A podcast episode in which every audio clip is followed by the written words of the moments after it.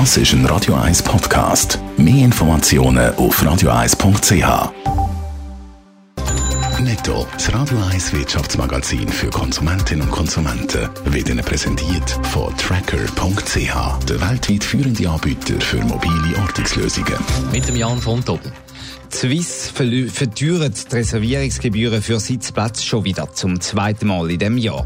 Laut Travel Insight verlangt Swiss und die ganze Lufthansa-Gruppe pünktlich zum Start der Sommerferien ab dem 23. Juli neu 2 Euro mehr. In Europa kostet eine Reservation für einen Standardsitz neu 14 Franken bei der Swiss. Für einen Platz mit mehr Beifreiheit muss man sogar bis zu 30 Franken zahlen. Der Technologiereis Samsung vermeldet einen deutlichen Gewinnrückgang. Nach rund 5 Milliarden Euro beträgt der Samsung Betriebsgewinn für das zweite Quartal laut provisorischen Zahlen. 56 Prozent weniger als im Vorjahr. Der Handelskonflikt zwischen den USA und China und die Unsicherheiten für den gesamten Markt haben zum Gewinnrückgang geführt. Wer ein iPhone oder ein iPad hat, der sollte das System unbedingt aufs iOS 12,3 updaten. Das meldet Apple. Bei den älteren Betriebssystemen kann eine präparierte Nachricht via iMessage das Gerät unbenutzbar machen. Dann muss man das System neu aufsetzen, sprich, wenn man keine Sicherheitskopie hat, dann droht ein Verlust der Daten. Mit dem neuesten System-Update ist das Problem aber behoben.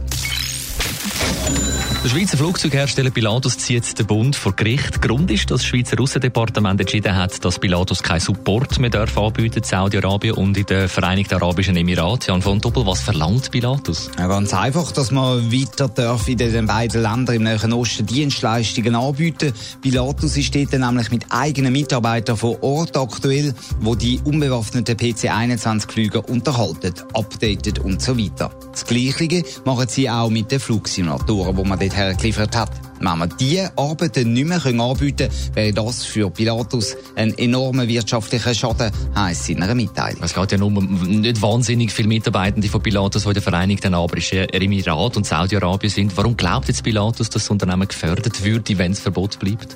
Ja, Pilatus redet von einem quasi Exportverbot, wo das sage Es werde niemand mehr Flüge von ihnen posten, wenn droht, dass man nachher keine Wartungs- und Unterhaltsarbeiten mehr kann anbieten und das gefährdet auch ganz viel Arbeit Arbeitsplätze in der Schweiz. Pilatus beschäftigt allein am Hauptsitz Stanz nämlich über 2000 Mitarbeitende.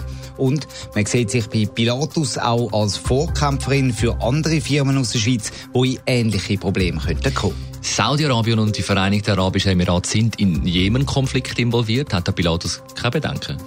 Nein, die PC-21-Flüger sind ja unbewaffnet betont Pilatus und die Lieferung sei ganz normal bewilligt worden dazumal. Man hat also grünes Licht vom Bund. Und man kann doch nicht einfach so die Spielregeln ändern. Besonders hässig ist der Pilatus-Chef Oskar Schwenk auf den Außenminister Ignazio Cassis.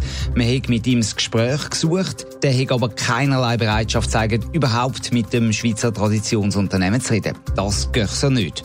Die Vorwürfe, dass Pilatus Informationen zurückgehalten hat und Meldepflicht verletzt hat, weist das Unternehmen vehement zurück.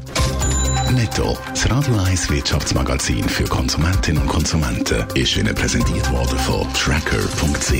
Weltweit funktionierende Ortungslösungen. Es ist 10 von 9 und es braucht extrem Geduld. Heute oder generell das Wochenende, falls Sie mit dem Auto oder Lastwagen in Zürich das ist ein Radio 1 Podcast. Mehr Informationen auf radio1.ch.